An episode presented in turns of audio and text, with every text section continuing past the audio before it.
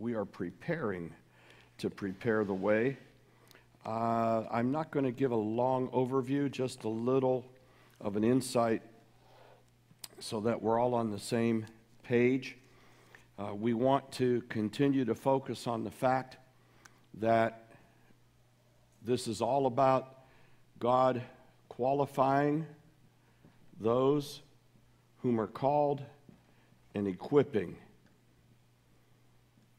those who are called. And we understand that we've received a tremendous insight and promise to really begin to enter into some divine rooms of God. We call them rooms, spiritual rooms, spiritual doors.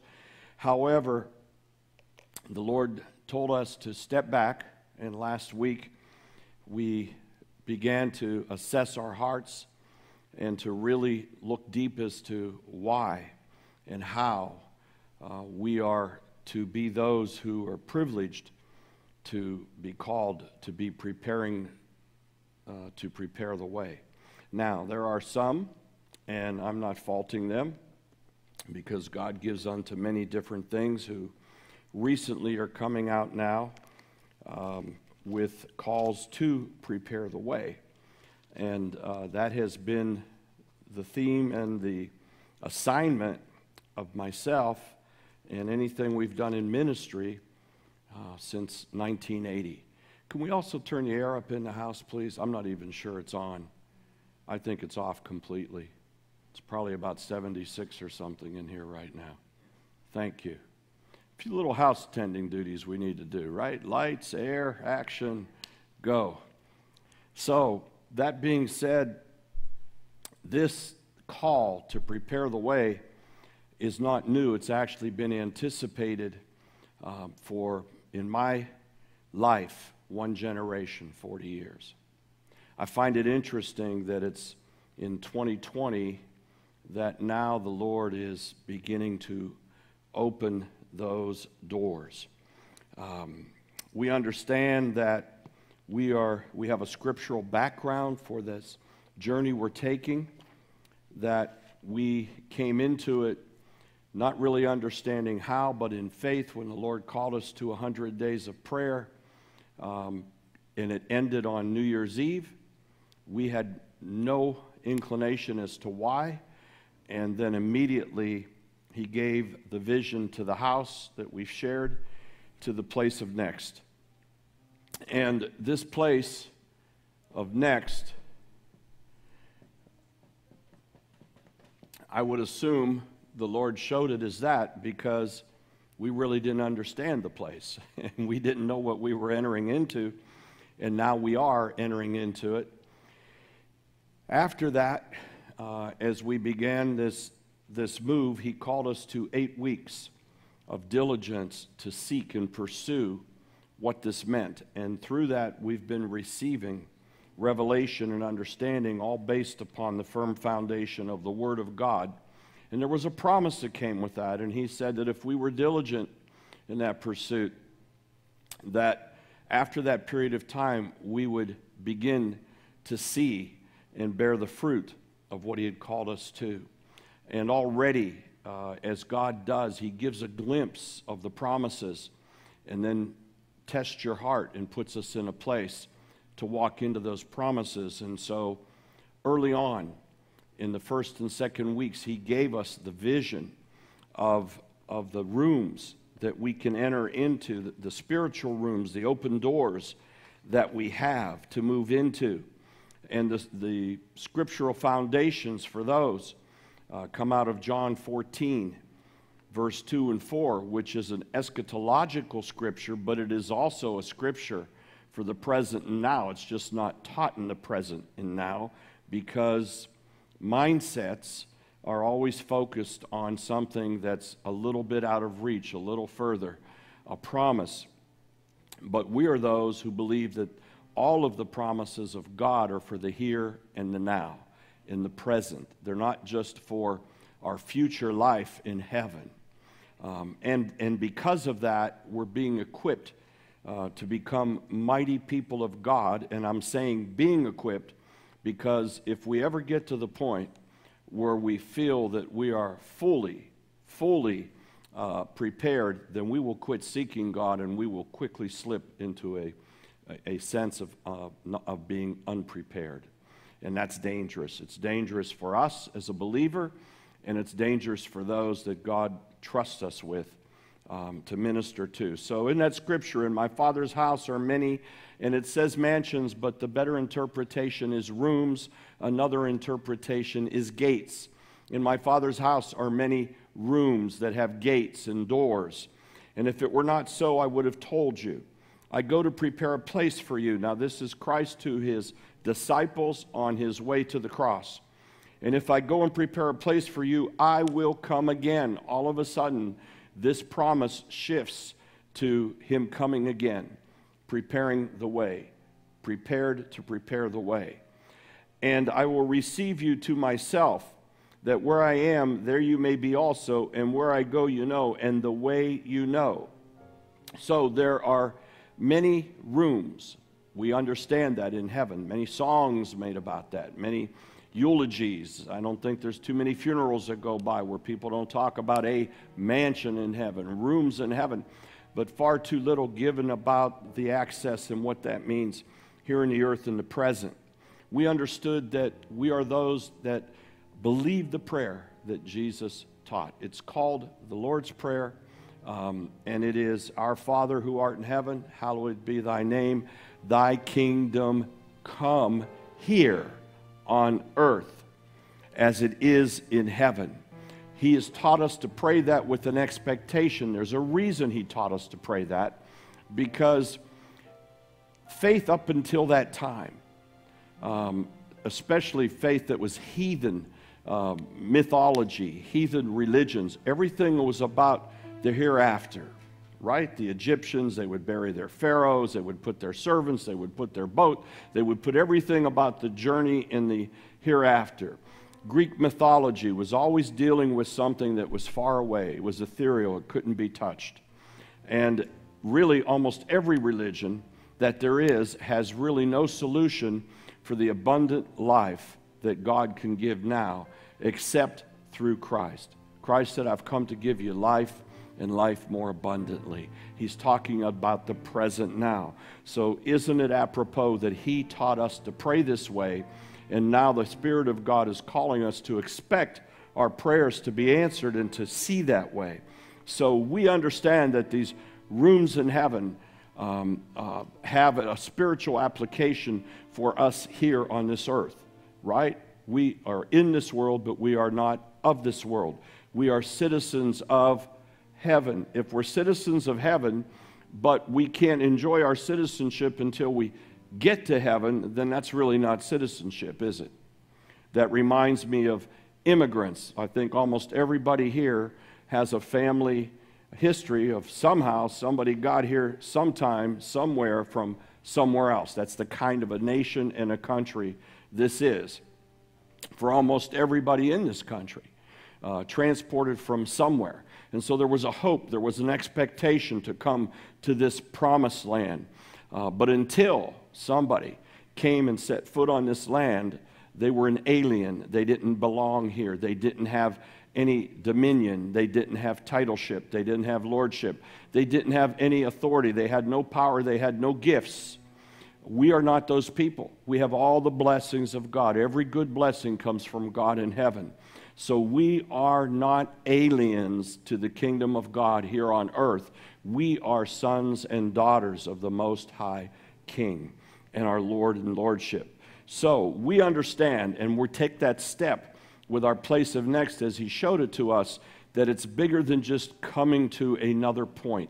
It's bigger than just checking off a dot in our Christian walk in our life as we grow, it is actually coming to a place where if we believe God and what He has shown us, and the rooms, the many rooms that are here for us that are not accessed in faith and are not, people don't spend time in those places with God, then we, if we really believe that and accept that, we are entering in to an end time legacy to be prepared as overcomers for the kingdom of God.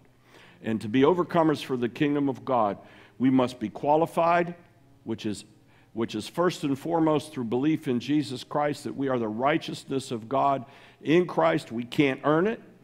However, we can squander it. And so we must be qualified. So the Lord has took us through on Sunday and Tuesday and last Sunday to a point where we've been just crying out with our hearts that we have hearts unto God, that we, we practice and pursue holiness, that we understand the grace of God, that we give grace, receive grace, and all of the attributes that God has, but, but remembering first and foremost who it is and why we are called for such a time as this. And this time is to what? Be ministers of the kingdom of God here on earth with the fullness of all God has in heaven and on earth. He's equipping us fully. But we won't be equipped if we do not go to the rooms and take that which God has for us and fellowship with Him. So, just to prove it a little bit more, because everything must be done on a foundation of the Word of God. It's wonderful to espouse all these things and to be prophetic and to throw things out. But if it doesn't have some paste on the back of the paper, the paper doesn't stick on the wall, it falls off. You can tape it up for a short while, but it'll fall down. We want to make sure we're on a firm foundation of the Word of God. So, First Peter, starting in chapter 2, verse 1. So put away all malice and all deceit and hypocrisy and envy and all slander like newborn infants, long for the pure spiritual milk, that by it you may grow up into salvation. Now, we already know with, with Paul writing, uh, I'm sorry, with Peter writing this message, he understood the grace of God. He came from the law. He knew that you could not grow up into redemption. So, what did he mean when he said, stay like newborn infants? He's not opposing what Paul said which is, why do you keep drinking milk? When are you going to eat meat? What he was saying is, don't lose that passion. Don't lose that discipline. Don't lose that call, that thirst for the things of God, like children pursuing the milk of God. Keep doing it and don't do it with hypocrisy. Don't do it with deceit. Keep your heart pure. Don't have envy. Don't have slander. And if we were having to really be honest, about some of the things operating today in, in, in, in the church systems, in, in, in, in religions, Christian religions, uh, and even in ministries. Televangelism, there's a lot of envy, there's a lot of slander, there's a lot of competition, and there's a lot of the business of the ministry, which Jesus detested.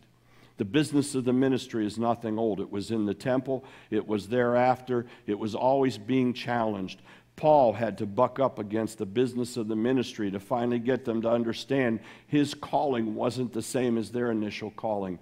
He was a step out. If he had not taken that stand and understood by what the Holy Spirit had, if there hadn't been a transformation and a change, we would have never grown out of the disciples in Jerusalem only reaching out to the, only reaching out to the Jews with an arrogance and an understanding that it was only the Jews. It took Paul to break that mold and to go out because God took this super Jew, transformed his heart, and changed it. Today, God wants to take super arrogant Christians and transform our hearts and change it. We don't know the way, He knows the way. We are not the way, He is the way, the truth, and the light. And if we had to say anything as we get on our knees and bow before God, we should be saying, as pastors and leaders and those that are filled with the Holy Spirit and passionate for God, that we repent for thinking that we are the ones that are able to take people on the way. He takes the way. And unless we get on His way, we're taking people the wrong place. So that scripture goes on and says, If indeed you have tasted that the Lord is good, how many of us have tasted that the Lord is good? So there's a qualification. If indeed you have tasted that the Lord is good, you may as well say that you've been saved, that you've been forgiven, that you've been bought by the blood of Jesus. Uh, as you come to Him, uh, a living stone rejected by men, but in the sight of God, you are chosen and precious. You yourselves are like living stones and are being built up, being built up as a spiritual house. Now, you are a temple of God. So, in one essence, you're a cottage in the kingdom of God. You're a cottage. You're being built up as a cottage in the kingdom of God. But as we spent 25 weeks, a year and a half, two years ago, discovering the spheres of the kingdom of God, we realized that together we are building the kingdom of God, and our spheres overlap, our spheres draw, and the multiple is Jesus Christ, the body of Christ. We're all within that. So we are being built up as the house of God here. What does a house have? Rooms. A house has rooms. Some houses are small, they're a one room house, not quite as comfortable as some other houses. If you have 20 children and you have one room, you have a long day. Um, and, but if you have a mansion and you have 20 children and you have a mansion with 30 rooms, they may not even see each other in a given day. How big is our house? How big are we? It's, it's how we enter into this place of next and begin to access the rooms. All of this, again, laying down a foundation as we go. Verse 6 of 1 Peter 2 Wherefore also it is contained in the scripture Behold, I lay in Zion a chief cornerstone, elect precious, and he that believes on him shall not be confounded. The foundation is our Word of God, and we understand the cornerstone is Jesus Christ. The cornerstone is everything that determines how this house is built. If the cornerstone is off, everything is off in construction. If you don't have good points to begin to build from and a strong foundation, what you build shall fall. Paul gives us a better enlightenment. He says that the kingdom of God is being built upon the foundation of the apostles and the prophets. That too got very weak, didn't it? It actually got lost somewhere along, started coming back into the body of Christ through the Ephesians 4, the different fivefold ministry. Some disdained it, some denominations have actually come out and said that was for another time. Some have come out and said that it's not necessary today. Some have come out and said and told people it is wrong. We have to be careful. Now, this I confess to you. There are a lot of false apostles and false prophets. And that is one reason why it's disdained because where do you believe? Who do you believe? What do you go with? It's as if any of you uh, everybody here, I assume, went to school at some level, at some point, right? At least we're that kind of a nation. So if you did, did anybody here have one bad experience with a teacher?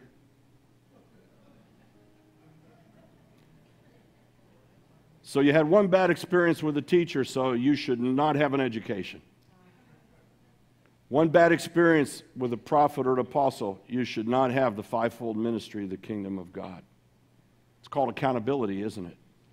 And so, uh, just, just a little side note I was asked um, today, I don't want to disclose it, you'll know it because it'll come out in, in probably this week.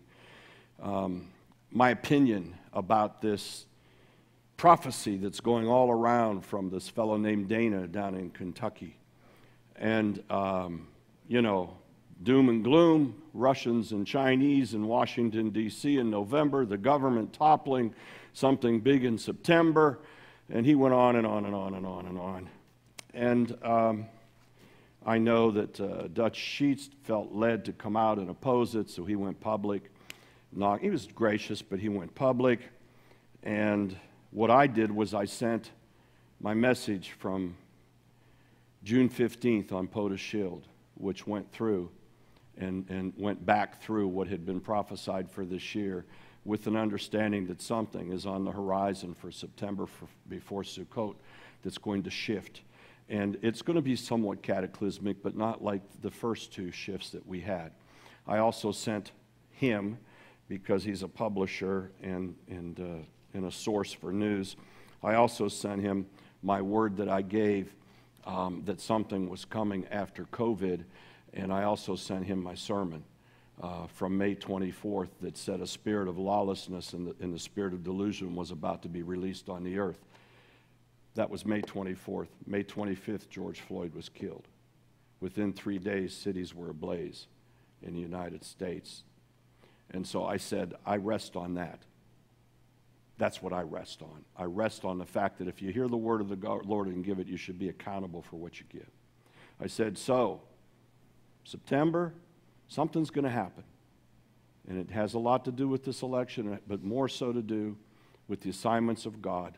And first and foremost, it has a lot to do with the body of Christ here on earth. And secondly, it has a lot to do with the opportunity to overturn abortion. That's where God's passion is. And so uh, the reason I say that is I said to him, Listen, you sit in a high place. You come to me all the time. Have I ever given you a wrong word? He said, No, that's why I come to you. I said, Well, thank God. In the fear of the Lord, I pray I don't. I pray I don't. I said, I, I walk in that fear of God, and I only do it when He tells me to release it. He says, Well, tell me what you're thinking is coming. I said, I won't because you use those words, what I'm thinking. I can't tell you what I'm thinking because I'll miss it. If I don't see it, I won't give it. And God said to pray. Usually, He doesn't always tell me to ask people to pray about what He says is going to come. This one, He said, pray and tell the people to pray fervently. So that's the message I'll be releasing about what's coming, which means that if we don't, then we could miss it. So we need to pray it in. It's like when God sent Jonah, told him to go to Nineveh. Jonah didn't want to go. He wasn't inclined to go. He went the wrong direction, didn't he? And God swallowed him up and then spit him out. And boy, Jonah was just, he became the greatest uh, repentant evangelist there ever was in the, in the belly of that fish you know, just crying out and telling God how good he was and how gracious he was and how sorry he was and how committed he was. And, you know, you could just see God spitting him out at Nineveh through that belly with, you know, putrid vines and dead fish bones wrapped around his body. And he got out and flung himself off and gave a message. And what it tells us is that God, one word says relented, the other one says repented of the destruction he was about to bring upon Nineveh because the message he brought them was one of judgment. And they responded, but they responded from the king down, not from the people up. And I believe that the true revival has to come from the king down, not just from the people up. God puts kings in places, he expects them to lead the people where they're supposed to go. In this instance, in the government of God, we are kings and priests, aren't we? And so we can help to lead, but our dominion doesn't give us authority over government. But as priests, that's how we enter the rooms of the mansion here on earth that God has given us in this government. We enter as priests to minister. A priest must first receive the things of God in order to give them. There was nothing that Aaron and the priests of Israel had to give unless they first received it from the Lord to give it. They ministered what God gave back unto the Lord and unto the people. Verse 9 of Peter But you are a chosen generation, a royal priesthood, a holy nation, a peculiar people. Now, that is interesting, isn't it? Isn't it interesting that, and, and that can be interpreted in many, many different adjectives as you look at the, the Greek and even into the Aramaic of it. Peculiar, strange,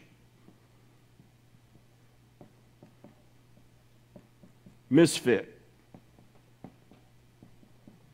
out of place, different.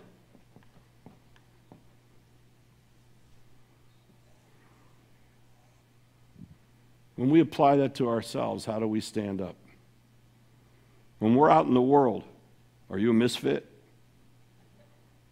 Do you belong? Are you different? Are you out of place? Is there things where you're out of place? How are you perceived? How do you want to be perceived? Hmm? You want to be accepted. You see, our nature wants to be accepted. And so the forces of the world are constantly trying to conform us to whatever the norm and they love to tell us new norms is in the world at that given moment, we have an inclination to want to be accepted, don't we? But God says, no, you're a peculiar people.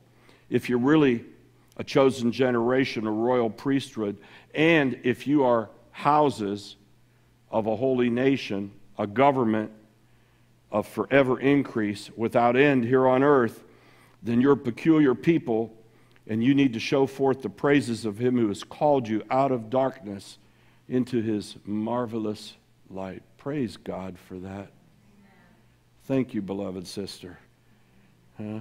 You, go ahead, Laura Lee. Announce what happened. You have to announce what you guys did today. Just stand up and do it.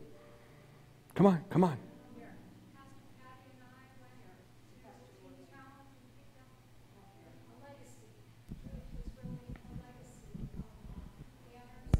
We're so thankful to, to Sue because she has created so many beautiful banners, and I didn't know which one to put up first. So um, we're just thankful. We want to thank you, and we're honored to house your banners in our house. And our house is your house, so we're honored to have you here.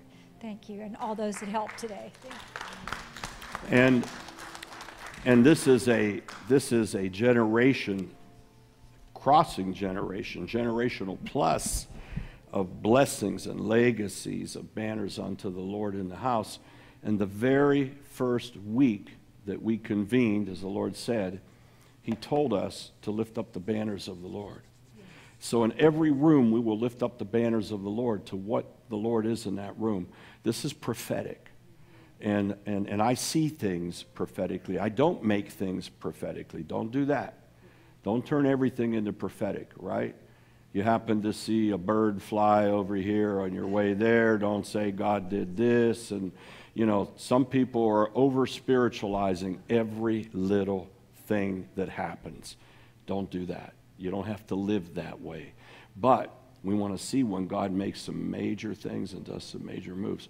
I believe that the reason that God gave us this general of banners that said, The Lord called me here and I'm going to trust you with the stewardship of this is because God has found us to be trustworthy. The things He gives us, we hold on to and we maintain in excellence. And we demand it in excellence of God, and we will not wither. And, and, and, and there's a reason because it's not just tapestry, it's not just art. These are declarations of God Himself. And, and so, look at even for tonight there sits the light. There sits the light. You're called out of darkness into his marvelous light.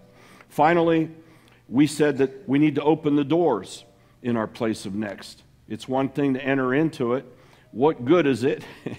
right?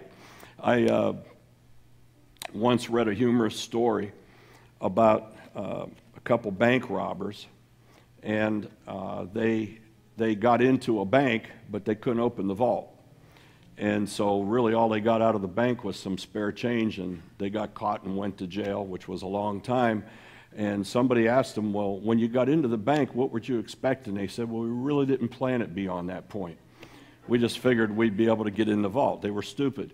It's the same thing as if, you know, we go into the place of next and there's a bunch of rooms, but we can't get into them.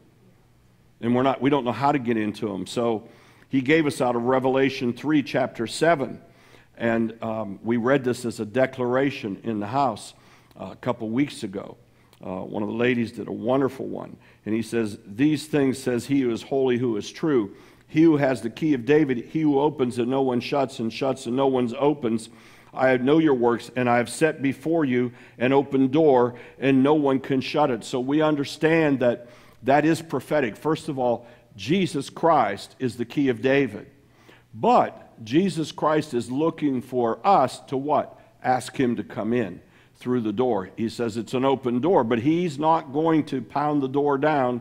He's not going to rush into that door. He wants you to ask him, well, what does that mean, an open door? If he says, first of all, what that is in, in, insinuating, if we understand it, we're not outside the door waiting to come into his room, he's outside the door waiting to come into our room. That means that he has blessed us with all the rooms of our earthly houses that are destined for you. Those are rooms that are that God has given to us. Now, how many of you have, you know, moved into a home, you acquired a home, or maybe you built one and, and, and the rooms weren't the way you liked them and you decorated the room? You changed something, the coloring, the carpeting, the blinds, you know, you rearranged the furniture, you brought your own stuff in, you put your own pictures up, you did whatever. We have the opportunity to arrange and decorate our rooms. And Jesus says, Here I am. This is Jesus. Here I am. Ask me in. And I'll, I give you the key to open the room. Now, ask me in. Ask me to come in to the room. I find that to be quite comforting to me because if that is the way it is, then we already have everything that we need available to us to do and become what we need to be and to reside in that place. So, um, four blessings that we've talked about that continue, that God continues to provide for us, and this is what this is all about in this place of next. And this is for us so that we can be equipped and safe and sound to do what we are. This is God's divine, and there's four things. One, provision, right? God will supply all of our needs, give us everything that we want to seek the kingdom of God. If we're doing what He wants us to do, kingdom of God, He'll give us everything we need, not only personally, but for His ministry. Protection. He will protect us. He will protect you from the plague that soars during the day, the terror of the night. Amen? Amen? Now, people will say something's wrong with you. And now they'll try to tell you that you know, you've just gone into a category that doesn't care about other people because you believe God's going to protect you. Really? Are you different? I'd say you are. Isn't it interesting that what God told the children of Israel, and if you notice, I put down the Ancient of Days, He wants us to pursue Him again as the Ancient of Days. We've forgotten that. Daniel got it in chapter 7, said it three times. The Ancient of Days, the Ancient of Days. In the one really, really amazing encounter I had in a room in Jerusalem with the Godhead, um, I saw the Ancient of Days. And I knew immediately that was the Ancient of Days. And I realized that the Lord was pulling me for a reason to that path. Why was He introducing Himself to me as the Ancient of Days? Because, first of all, all the promises that God gave had conditions. Because of the grace of God and our arrogance in our Christian belief, we have forgotten the fear of the Lord. And we've strayed away from the fear of God. And because we've strayed away from the fear of the Lord, we have lost the conditional blessings.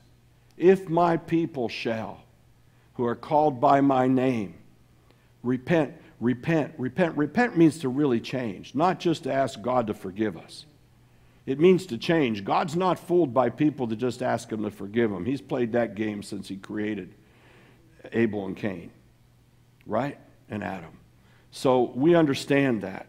Um, we understand that the protection of God is what we need in this day and in this hour if indeed we're going to stand in the place of chaos and confusion and terror. We need to know that God has protected us.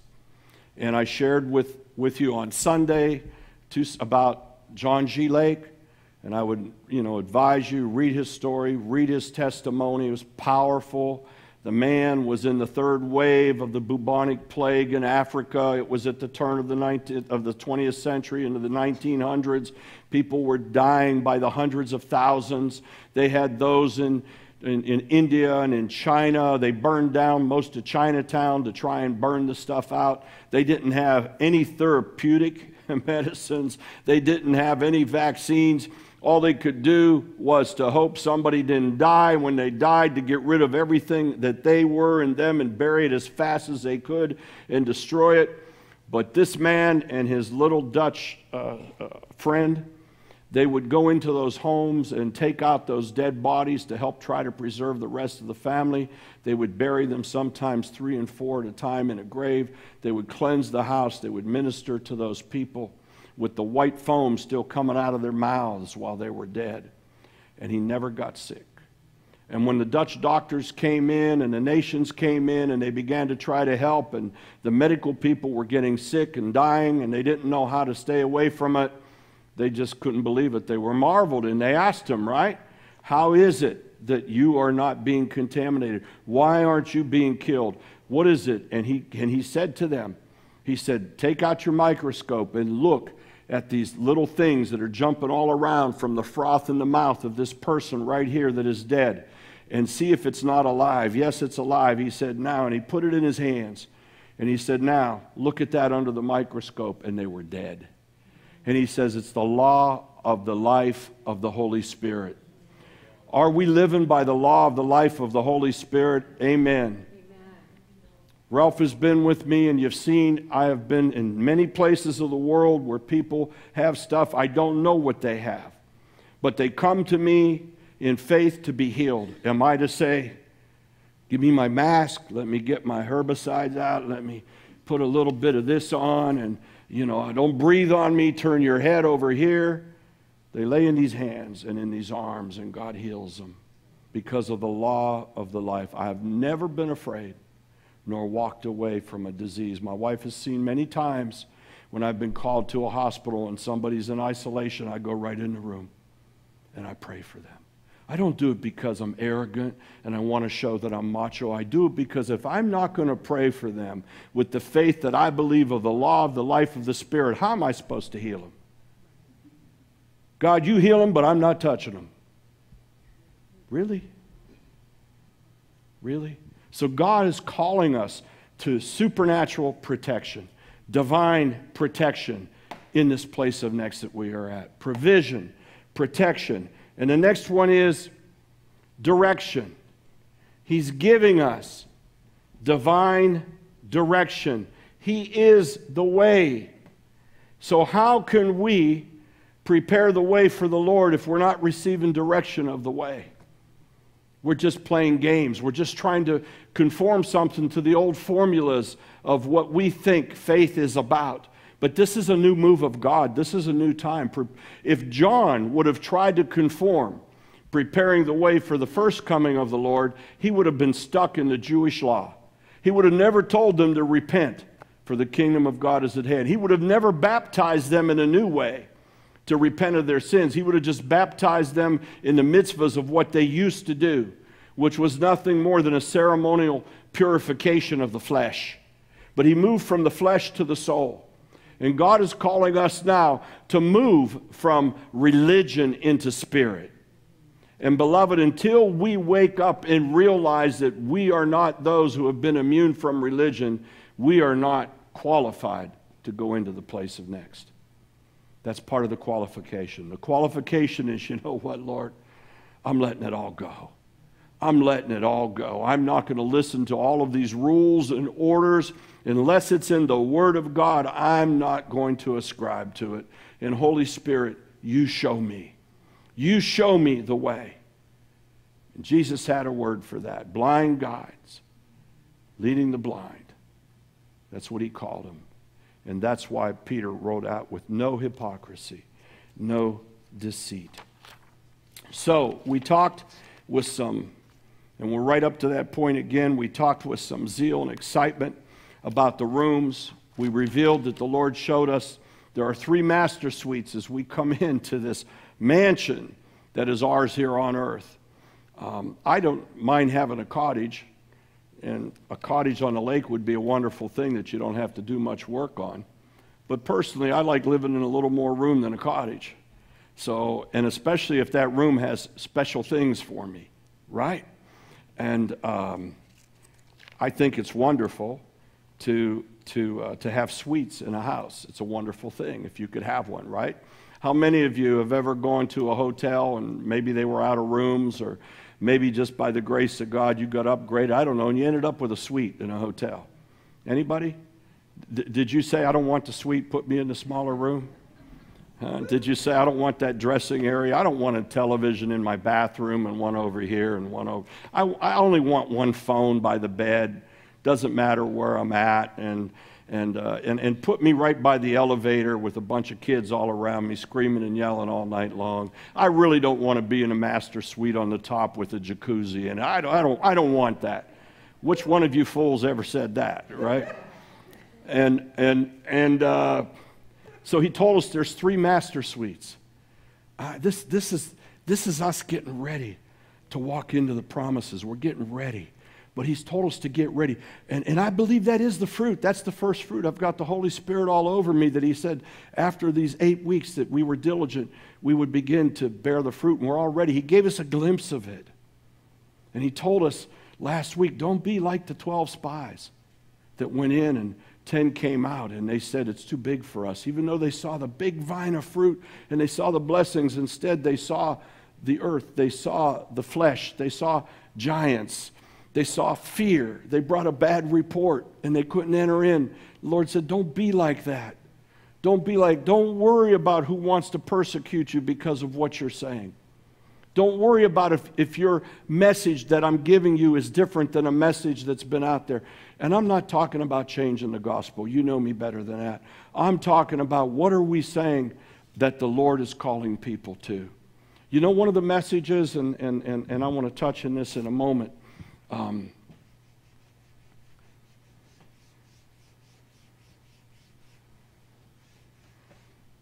one of the messages that has sorely been lost in the body of Christ is the message of heaven and hell. It's about gone. It's gone. How many of you w- watch, you know, um, Christian network television? How many of you could say, I'm watching that, you've heard a message about heaven and hell in the last month? None of you. None of you. Oh, we've heard all kind of supernatural We've heard about the grace. We've heard about we've heard about a lot of good stuff, but no one's preaching heaven and hell. Now, we can't terrorize people with it. You can't scare people. The fear tactics aren't the right ones. They don't work. But the first message that John began to preach when he said, Repent, the kingdom of heaven is hand, is, is that if you die, you're in sin.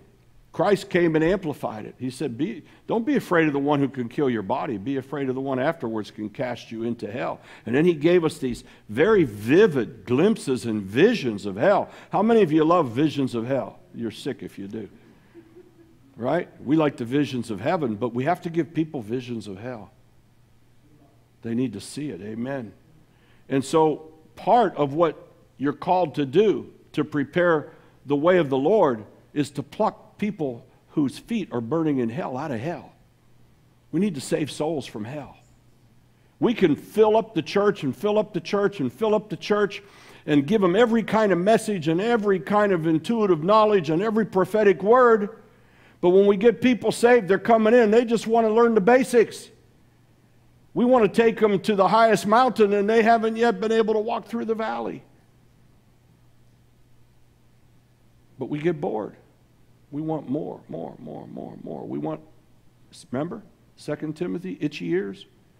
We want our ears itched with something new, something strange, something different. Who's got it? I'm going to chase after that one. I'm going to chase after this one. Oh, they got, I'm going to, let me, ah, ah, ah, ah. Just chasing, chasing, chasing for that next new message. So, he says, beware. But the three suites, three master suites, the master suite of the Father. Remember the master suite of the Savior, the master suite of the Holy Spirit. Three master suites, all in one but yet separate. And the Spirit of the Lord spoke to us at the third week, and he said, When you enter into these master suites, don't just take a tour. huh? The Lord said, Don't just take a tour. What's that telling us is that sometimes in our pursuit of religion, you see, I'm not afraid to tell you in our pursuit of religion, we just take tours. What's the formula for faith? What's the formula for healing? What's the formula for worship? What's the formula for building my church? There are companies that churches you would be shocked within, I'm going to be nice, within a very short radius of this church. You don't have to go outside of the areas. They have hired firms, consultants, to teach them the formulas to build their church. One of the things that comes out of it, don't mention the Holy Spirit at all, or if you do, very little. Don't get into all of those, you know, don't, don't, don't speak in tongues. Don't lay too many hands. Don't do that. And when you're bringing the name of Jesus, stay away from hell. You'll build your church. What are you going to build it to? What kind of a foundation is that? What are the people going to do when, when the wor- world is shaken right now and they're so afraid of COVID they won't go out of their house because they don't understand the law of the spirit of life and the power of Christ? No power. Form of godliness, no power. We can be taught about faith till we're full to hear. Faith, faith, faith, faith, faith, faith, faith. All I know is a lot of faith churches shut down. Hmm. We shut down for a few weeks. I didn't like it. My wife tell you I was a bear.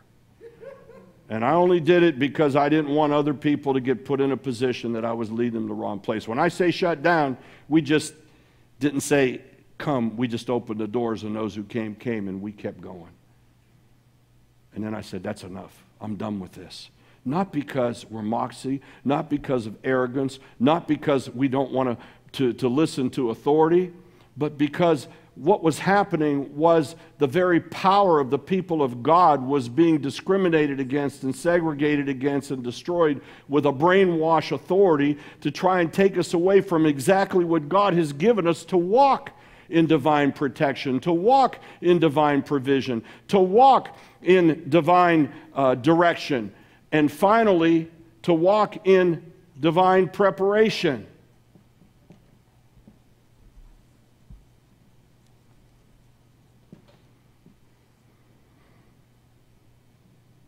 to walk in divine preparation. So, as I was pursuing this again today, and, and I felt, you know, we're sort of like, we're in the sixth week.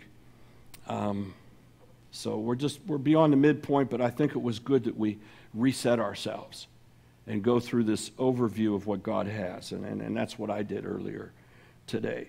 And, and you know how I know that we're getting closer and closer to something? the uh, oppression that I've been fighting in my spirit has been intensifying this past week, about the last seven to ten days. The oppression is intensifying. So I have to, to sort of push myself aside from the routines that I would do.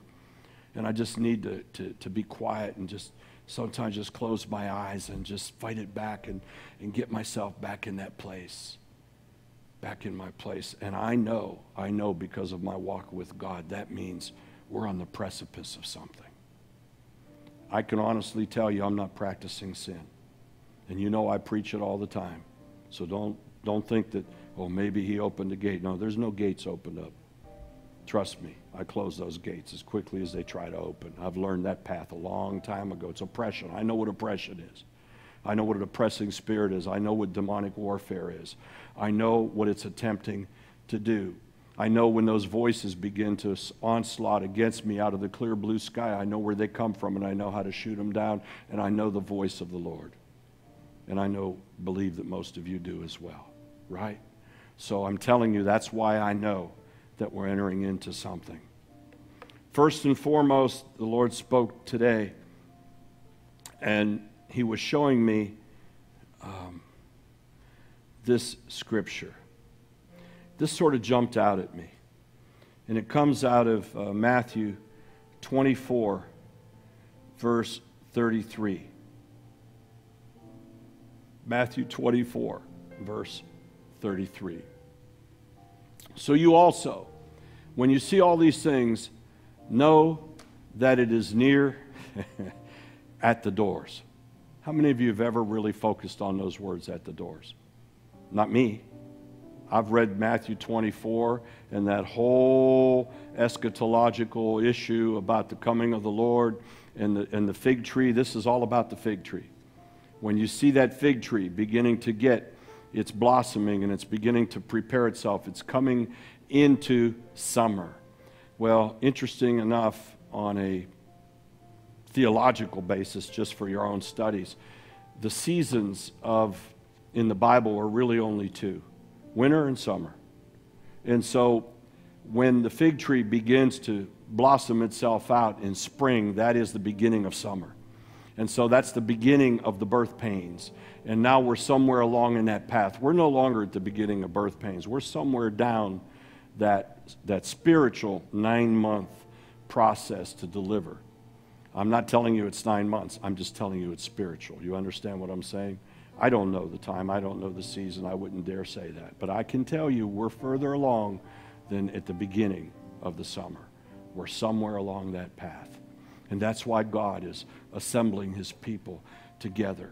Before David could take the kingdom, we did a study in this church five, six years ago. I think we still have the series on the call to Ziklag. Somebody did a book afterwards. Some of my stuff they grab, they write books. That's okay. The call to Ziklag. And I said that God would be assuming and, and, assembling people and calling them together and equipping them and qualifying them, all those things that we're just going over now, to be prepared for when the time comes. And that's what God is doing now. This is, this is a, a, a, iconic call going out to the kingdom of God to prepare and to get ready because God wants to use us. Now, anybody who's sent out to do anything, in any trade that you do, you don't just go teach uh, without being taught to teach. You don't go in the, in, into battle without being taught how to survive and to win in battle. You don't go to a, an athletic competition uh, without getting taught on how to do it, whatever level you're at, correct? Everything has its training, everything has its weaning, everything has its maturing process. And until you're at the highest levels to where you can really go at what you're supposed to do, right? You need to accomplish certain things. That's what we're doing. That's where we're at. That's what this place of next is. We're being called into a place now to get prepared, to prepare the way for the coming of the Lord. And those who are rushing into it without being prepared, there's casualties. There's casualties.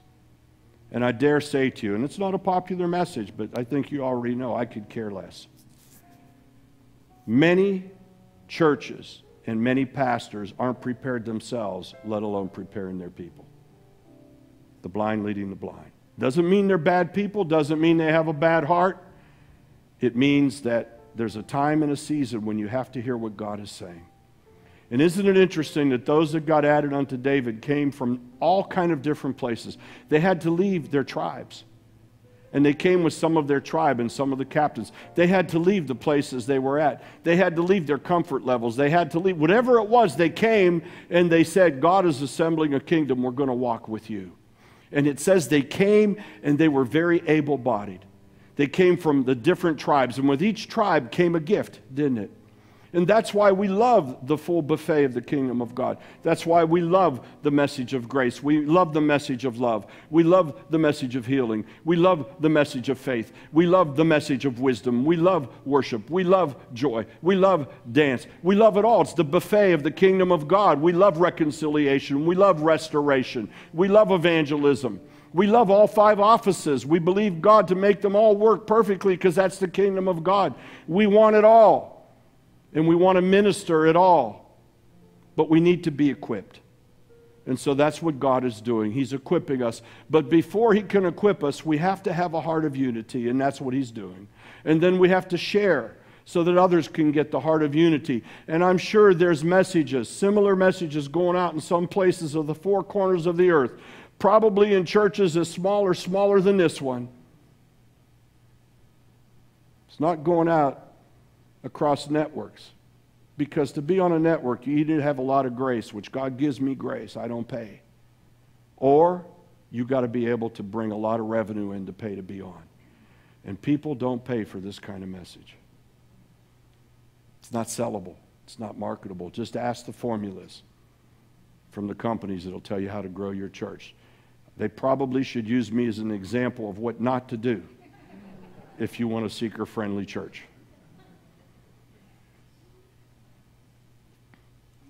I wonder if I could charge them for that.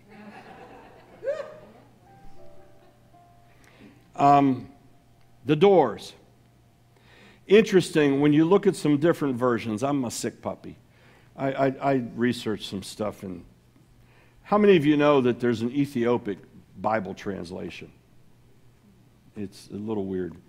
Um, it reads this way it actually reads, He is near. He is near. Now, some would say that that Ethiopian Bible translation is is even, uh, well, certainly uh, uh, precedes the Greek translation. And there's a lot to be said about the Ethiopians. You probably know it was the last final people discovered that were Jews, and they brought them into Israel, and they're tremendous soldiers, and they're that lost, one of the lost tribes of Israel, and they're wonderful people. It says he is near. So it doesn't just say uh, to open the doors, it says he is near. He's in the door. He's ready to come in the gates. Another one says, in the gates. He's in the gates. Um, and then the, the Hebrew version uh, further goes on, and it says that uh, he is through the doors, through the doors, through the doors. Now, when we go back to that prophetic on Matthew 24 33, what it says is, is that when we enter that season, remember, this comes just after he gives the parable of the fig tree. And so you also, when you see all these things, know that it is near. He is coming through the doors. He is coming through the doors. You understand? That's, that's, that's pretty hair raising. If you believe the time is near and you're seeing the fig tree and things are starting to shake, rock, and roll, He's coming through the doors. Jesus is coming through the doors. Are we in the rooms? And that's why He's putting us in the rooms now. He's coming through the doors. Jesus is coming through the doors. That was powerful. That brought me to Psalms 24. And, um, and this, is, this is what it says The earth is the Lord's and everything in it, the world and all who live in it. For he founded it upon the seas and established it upon the waters. Who may ascend unto the hill of the Lord? Or who may stand in his holy place? He, listen to this, who has clean hands and a pure heart, who has not lifted up his soul to an idol, nor sworn deceitfully. I'm going to stop right there a moment. You see, I, I, don't think I have to spend time or prove about the righteousness of Christ. Before we got into this message, we spent 10 weeks on the righteousness of God. 10 weeks. God put us by the Spirit of God to make sure we understood and understood and knew that we were, He was made sin who knew no sin, that we might be made the righteousness of God in Christ. We can't, we can't attain it, we can't acquire it. All we can do is Jesus has made us. We are made into the righteousness of God in Christ. That is who we are, that's what we become. However, with that, we find far too often that practicing sin is not held accountable. And so there's a question, and I'll deal with it if we get time, maybe not tonight. I like the way Tozer answered it. He did a tremendous job.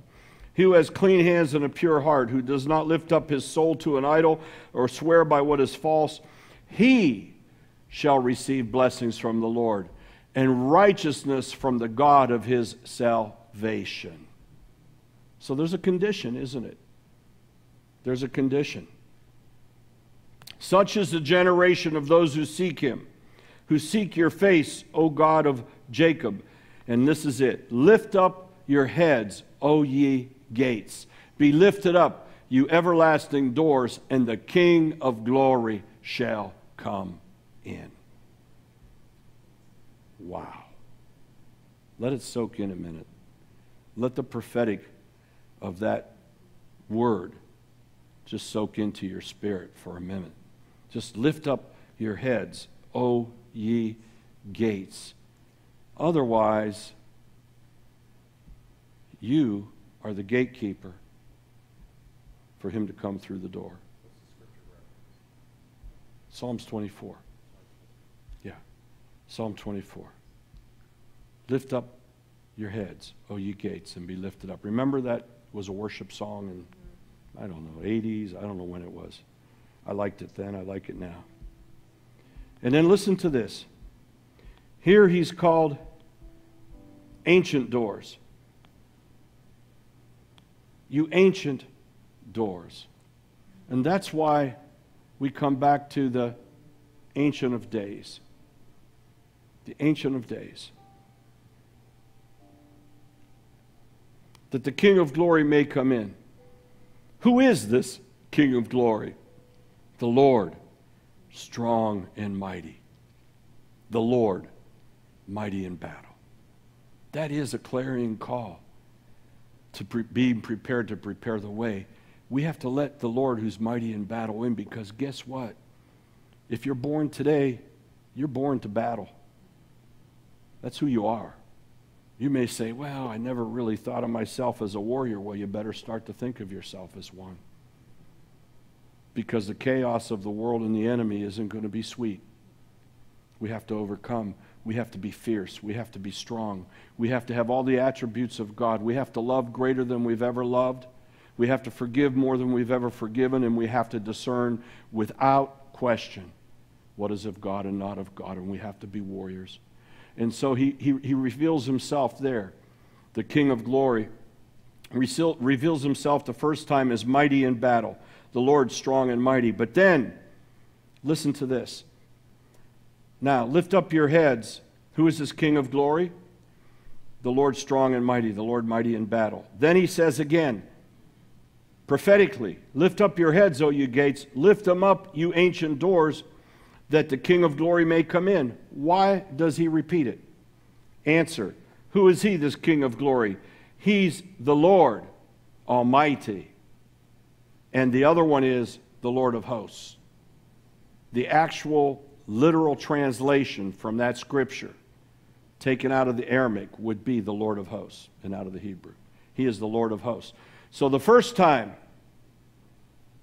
Jesus came, Lord God Almighty, Jesus, gates opened up. Second time he's coming, he's coming of the Lord of hosts. He came alone the first time. He's coming with the host of heaven the second time. And the gates need to be opened up. The doors need to be opened up your gatekeepers to open the doors. If you were in a castle and, um, you know, the princess was in the top room and you needed to get to let the troops in to help liberate the princess, you would sneak down and cut the, the rope to the drawbridge and open the gate, and the troops would come coming in. We need to let the troops in. We need to be those that open the gates, and that's what he's calling us to be. He's given the key. Jesus is the key. We need to open the gates. He's the King of glory. And um, Ancient of Days, Daniel 7 9. As I looked, Thrones were set in place, and the Ancient of Days took his seat. His clothing was as white as snow, the hair of his head was white like wool, his throne was flaming with fire, and its wheels were all ablaze. The wheels he's talking about are the wheels that are spoken of um, in Ezekiel 10, 7, 11. The wheels of fire, the cherubim, the fire that wheels that go in all directions and churn and burn in the spirit of the glory of God he says the wheels are all on fire. Verse 13 In my vision at night I looked, and there before me was one like a son of man. Coming with the clouds of heaven, he approached the Ancient of Days and was led into his presence. And then verse 22 Until the Ancient of Days came and pronounced judgment in favor of the holy people, the Most High, and the time came when they possessed the kingdom. Pretty much tells you the eschatological story. Of the first and second coming. Ancient of Days, the Father, the Father, and the Son going into the presence of the Father. Interesting that the Son himself says, No man knows the hour, said, Only the Father knows the hour and the time. That's how serious this is. That's how holy this is. That's how, that's how it is in the heart of the Father.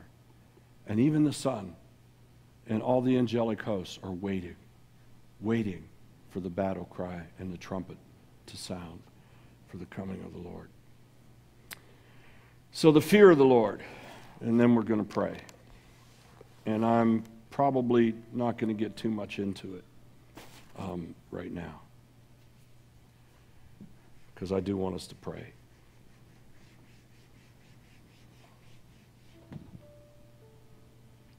And that's why we transitioned into uh, Top Flight Tuesday, because the Lord showed me and impressed upon me that this is a combination of, uh, just as we put out in the blast, a combination of teaching, prayer, uh, revelation on the firm foundation of God. We can just come and pray, but it's better to pray with the Spirit and with the understanding. And um,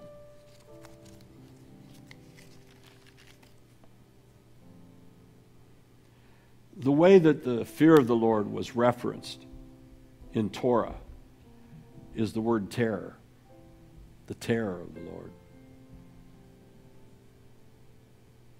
And the way that Moses experienced God was in terror. He became to know him as a friend, but it was still in terror. And we understand that Scripture says it's a terrible thing, a fearful thing, a, ter- a thing of terror to fall into the hands of the living God. I like what Tozer wrote, a little old book about this big, old one in my library. This is what he wrote No one can know the true grace of God who has not first known the fear of God. Now, let me extend that one more. No one who sustains the fear of the Lord appreciates the sustaining grace of the Lord. Does it make sense? No one who sustains the fear of the Lord appreciates the sustaining grace of the Lord. Otherwise, do we take grace for granted? Is it just our rite of passage? Is it just something we squander and use as if we got a coupon for 10% off or 20% off or buy one and get one free? And so the Lord is calling us, first and foremost in our own heart, and then with others in the place of next, to revive fear of the Lord. And somehow in my spirit, I get a sense that He's about to do something Himself that's going to show mankind how terrible God is. When I say terrible, I mean terror. Terror. He's a fearful God.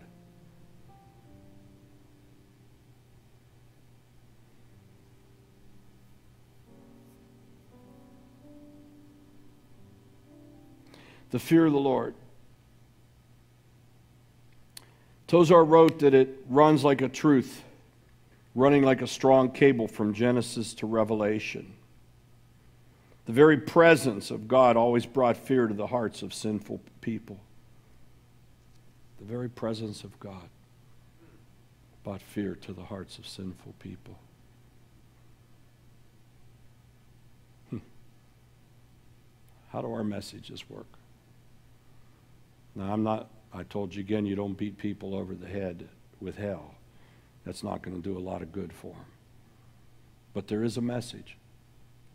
There is a message that heaven and hell is real. There is a message that the consequences of sin is death.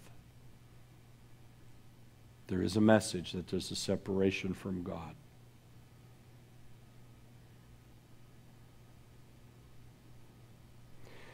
And we need to understand that within the spiritual D, DA, the spiritual character, the spiritual makeup of every person, within them, there's an eternal yearning for God. And at the same time, God has created so that there will be a despair for being away from God. So if we become masters to revive the fear of God, then we want to be like those who set the hands of the spiritual clock.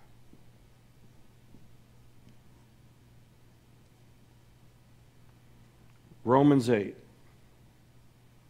gives us the understanding of every lost soul crying out, Abba, Abba, Abba. Crying out for Abba, an orphan soul crying out for the Father. That's in Romans 8. So if that is true, then that means that there are things that the Lord will use us to do, anointed by the Holy Spirit, to set the hands of the clock for somebody to have the opportunity to have an experience with the living God and to be set free. Something happens when people are confronted with the Holy One. And you know something else? The gospel of Jesus Christ never had a formula to build churches. The gospel of Jesus Christ builds the kingdom of God. So, what has happened is we've seen it become changed, become the tool to build a church. Instead of being selfless and just sold out and saying, Lord, let me help you build the kingdom. We should celebrate if somebody gets saved and goes to another church. We should celebrate if somebody gets saved and just finds their way in their path to God. We should celebrate all the time when God's kingdom is increasing and benefiting and when somebody is blessed for the kingdom of God. And so, Tozer, who, by the way, is buried right in Akron, not far from here. Great man of God.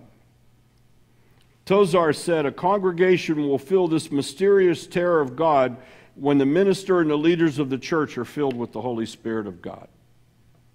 You know why? Because then you can't help but to minister the truth of God in whatever it is. Do you know how many people, when I go to pray for their healing, I have to tell them and say to them, you need to confess some sin. Now, I could just say, I'm going to pray for your healing and, and this and that, but if I'm not ministering to the soul, and God has shown me that the root source of that illness is sin, then I'm not a minister of God. I'm no different than the carnival guy that somebody goes in and gets entertained by. So when you're filled with the Holy Spirit, the terror of God speaks in. And how about when you tell somebody and they're telling you all their problems and you say you're bound up with unforgiveness? But you don't understand, you don't know what I went through. You put a band aid on it and you love them into the point that you send them back out all crippled and bound up for the rest of their lives? Or do you look at them and say, Sorry, but this is the truth? And this truth will set you free. So Tozer pretty much nailed it. He understood it. And interesting, when he wrote this, when Tozer wrote this, this was coming just into the throes in the middle of the Pentecostal movement. And this is what he was seeing. He was seeing that the fruit of it was that the church was beginning to stray and was beginning to lose the fear of the Lord the terror of the Lord. That's what he saw. Let's put him in the timeline that he wrote in. And I think he was spot on. I think if he were to prophesy it, I think he would be able to say it's only going to get worse. You may have more people in bigger churches and you may have more avenues and more networks, but I think the fear of the Lord is going to become unshined. He writes that when Moses came down from the mount with his face shining, the children of Israel were afraid with a fear born out of that supernatural sight. He didn't need to threaten them, he only had to be in their presence and let them see the light on his face. Don't we want to have that encounter with God in the room that he said to the church of Philadelphia, we read a week or two ago in Revelation 3? He said, You need to be strengthened, but you've kept my name and because you've kept my name, I will keep your name. And I will cause those who are of the congregation of Satan to come and to worship at your feet. Because of your presence, not worship you, but worship God. Don't we want to be those people? Don't we want to be magnets for God that your mere presence somewhere causes people to change, causes people to look upon you and say, There's something here. I feel I'm afraid of God. It's possible. I have the Holy Spirit all over me. By your mere presence. Is that how great our faith is? Can we have that kind of faith? Can we practice ourselves to be in that place? Can we have an expectation that in no matter what environment or situation we're in, that we are so filled with the Spirit of God, so moving in the message of the gospel of Jesus Christ that whether we say a word or not, our mere presence changes the room. Has that ever happened to anybody here? It's okay, put your hand up if it has. Yeah. Does it happen all the time for you? I'm not condemning you. Uh, my hand went down too. Because sometimes I'm not prepared when I enter into that place. My expectation isn't that I'm there for the God, I'm there for myself. I'm there to get in and out as fast as I can. Hmm? Or it's an intrusion in my schedule. it's an interruption in what I was about to do or was doing. Or it's an unpleasant person. Or they don't like me anyway. Am I hitting some buttons? So, I'm going to leave it at that. Fear of the Lord, we've gone through a lot of stuff. Why the Ancient of Days? Because the promises of God are still applicable today, and we lose them when we don't sustain the fear of the Lord in grace because of grace. It's not either grace or the fear, it's grace with the fear and fear with the grace. It's not either or. And unfortunately, I'm sure some of you have come across that teaching where I know I got it early on and I had to reject it I knew the fear of the Lord because I was raised by Him when I was on my way to find Christ in absolute terror and fear of God. So nobody could convince me that that was a misinterpretation, and the real interpretation of the fear of the Lord is reverent love for God. Huh? No, it's fearful. You fall into the hands of the living God, you will shake. You will bite your lip and bleed. You will wake up drenched in sweat. That's what happened to me. You will know that you were in the presence of an almighty, forceful, fearful, almighty spirit, creator of the universe. So the Lord is calling for there to be a regeneration in the body of Christ, but not a regeneration without the reformation of the body of Christ. Big difference. Everybody talks about the regeneration once saved, always saved, full of grace. You know, don't worry about it. God's got it. Just make sure you're in church on Sunday. Keep trying to do the right thing. And if you don't, it's all right because a lot of people don't. There's no regeneration without reformation, and there's no reformation without regeneration. The story of the governor, true story.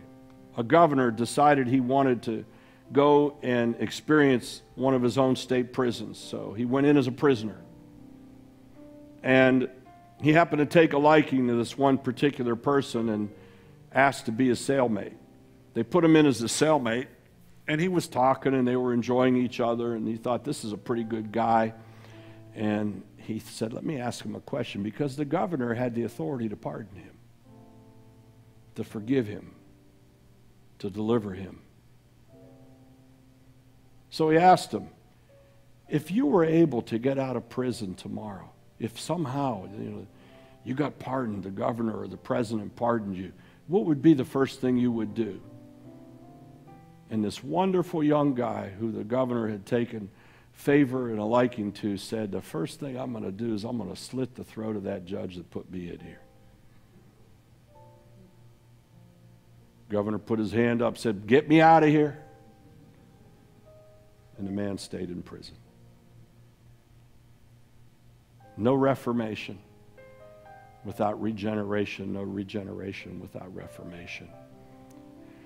Place of next.